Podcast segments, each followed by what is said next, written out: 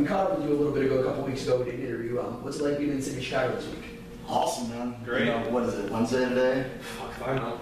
I think it's Wednesday. We, you know, just coming out here. I think we, we you know, we played a show last year. uh, Probably about 200 people here, and uh, you know, this time around, but they probably get three, 350. And, Yeah, maybe You more. guys actually clocked 425 at the door. Holy crap! All right, man, I'll take that. Yeah, that crowd was just uh, fucking insane, to be honest. So uh, couldn't ask for anything more. And this is a city. You know, us being from Detroit, we're not too far away, so you know, we always like playing here. So, um, what's the next stop on the road? Where are you guys going? What are you planning on doing?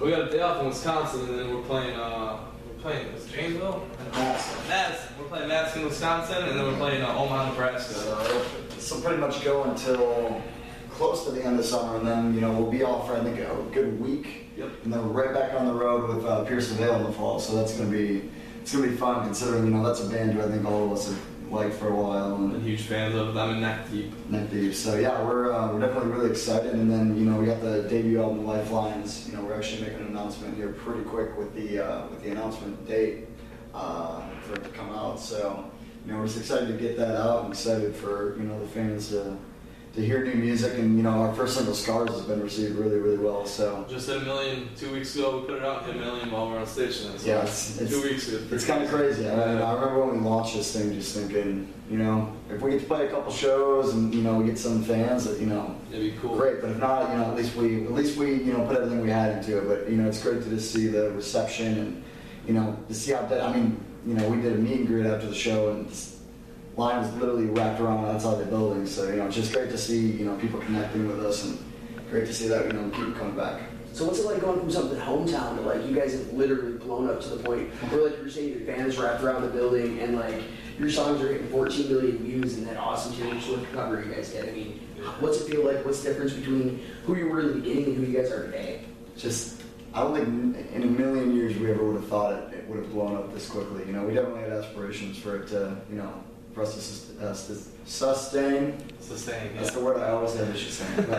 A career and you know not actually be doing it every day. And you know, I remember the first show we actually played was in Pittsburgh, and you know we were, we were very fresh at that point. You know, very green, not not used to touring, not used to you know what this kind of lifestyle is like. But you know, the first show we go out, there's 400 kids in Pittsburgh, and it just kind of I think all of our eyes opened up big because you know online sets, obviously you know people are viewing it and commenting, but you don't know if it's just going to be a quick flash in the pan type thing or if it's actually going to be uh, be something that you you know you can stay around for a while as a band. So you know, it's been uh, it's just been it's been insane. It's been insane. I know it's probably, it's probably the same for all of us. Like we go home and we spent seven months off on um, off the road since December. We did a quick run, and uh, it's like we're sitting at home. It's like, yeah, I'm in a band, and a couple of us like pick up little one day a week, two days a week, just uh, you know do something. But we got you know this is still going on, popping off, and we're doing social media and stuff like that. But like we're sitting at home, it's like yeah, we're in a band, no big deal. It's, it's our job now. But like when we come back on the road, like the last week, I've been like holy shit, like I'm in a touring band, like I'm I'm in Chicago right now. Like we went to lunch today. I'm like, I'll just walk through Detroit. Oh, We're not in Detroit. Holy shit, it's Chicago. and then tomorrow we're gonna be in Wisconsin, and, and after that, you know, wherever. But it's uh, it's such a crazy feeling. Knowing like two years ago, still, you know, he was delivering pizzas, I was serving pancakes at IHOP, and and now two years later, we're Yeah, I remember, you know, we literally just be calling each other. He would literally be, you know, on break at work, and I would be driving, you know, going to take a delivery, and we'd always be talking about, all right, we're gonna practice at this time, and you know, oh, how should we, we when do we gotta film this video and do that? So we're pretty much trying to balance, you know, both things, but you know, obviously.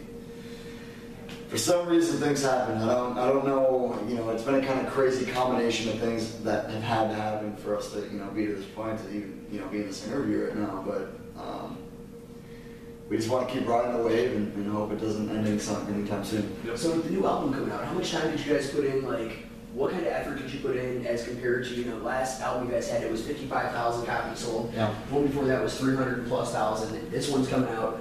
I know you guys are anticipating a big bang with it. How much time did it take you? Took, took a decent amount. You know, we really we really dove in the studio and just worked countless hours. You know, we actually, you know, funny story. We actually flew out to LA to uh, produce the album. Um, things kind of weren't working out there, and we realized there was just that kind of homegrown thing. We, you know, we actually went with the producer uh, who recorded the EP Art. Mind, uh, BJ Perry.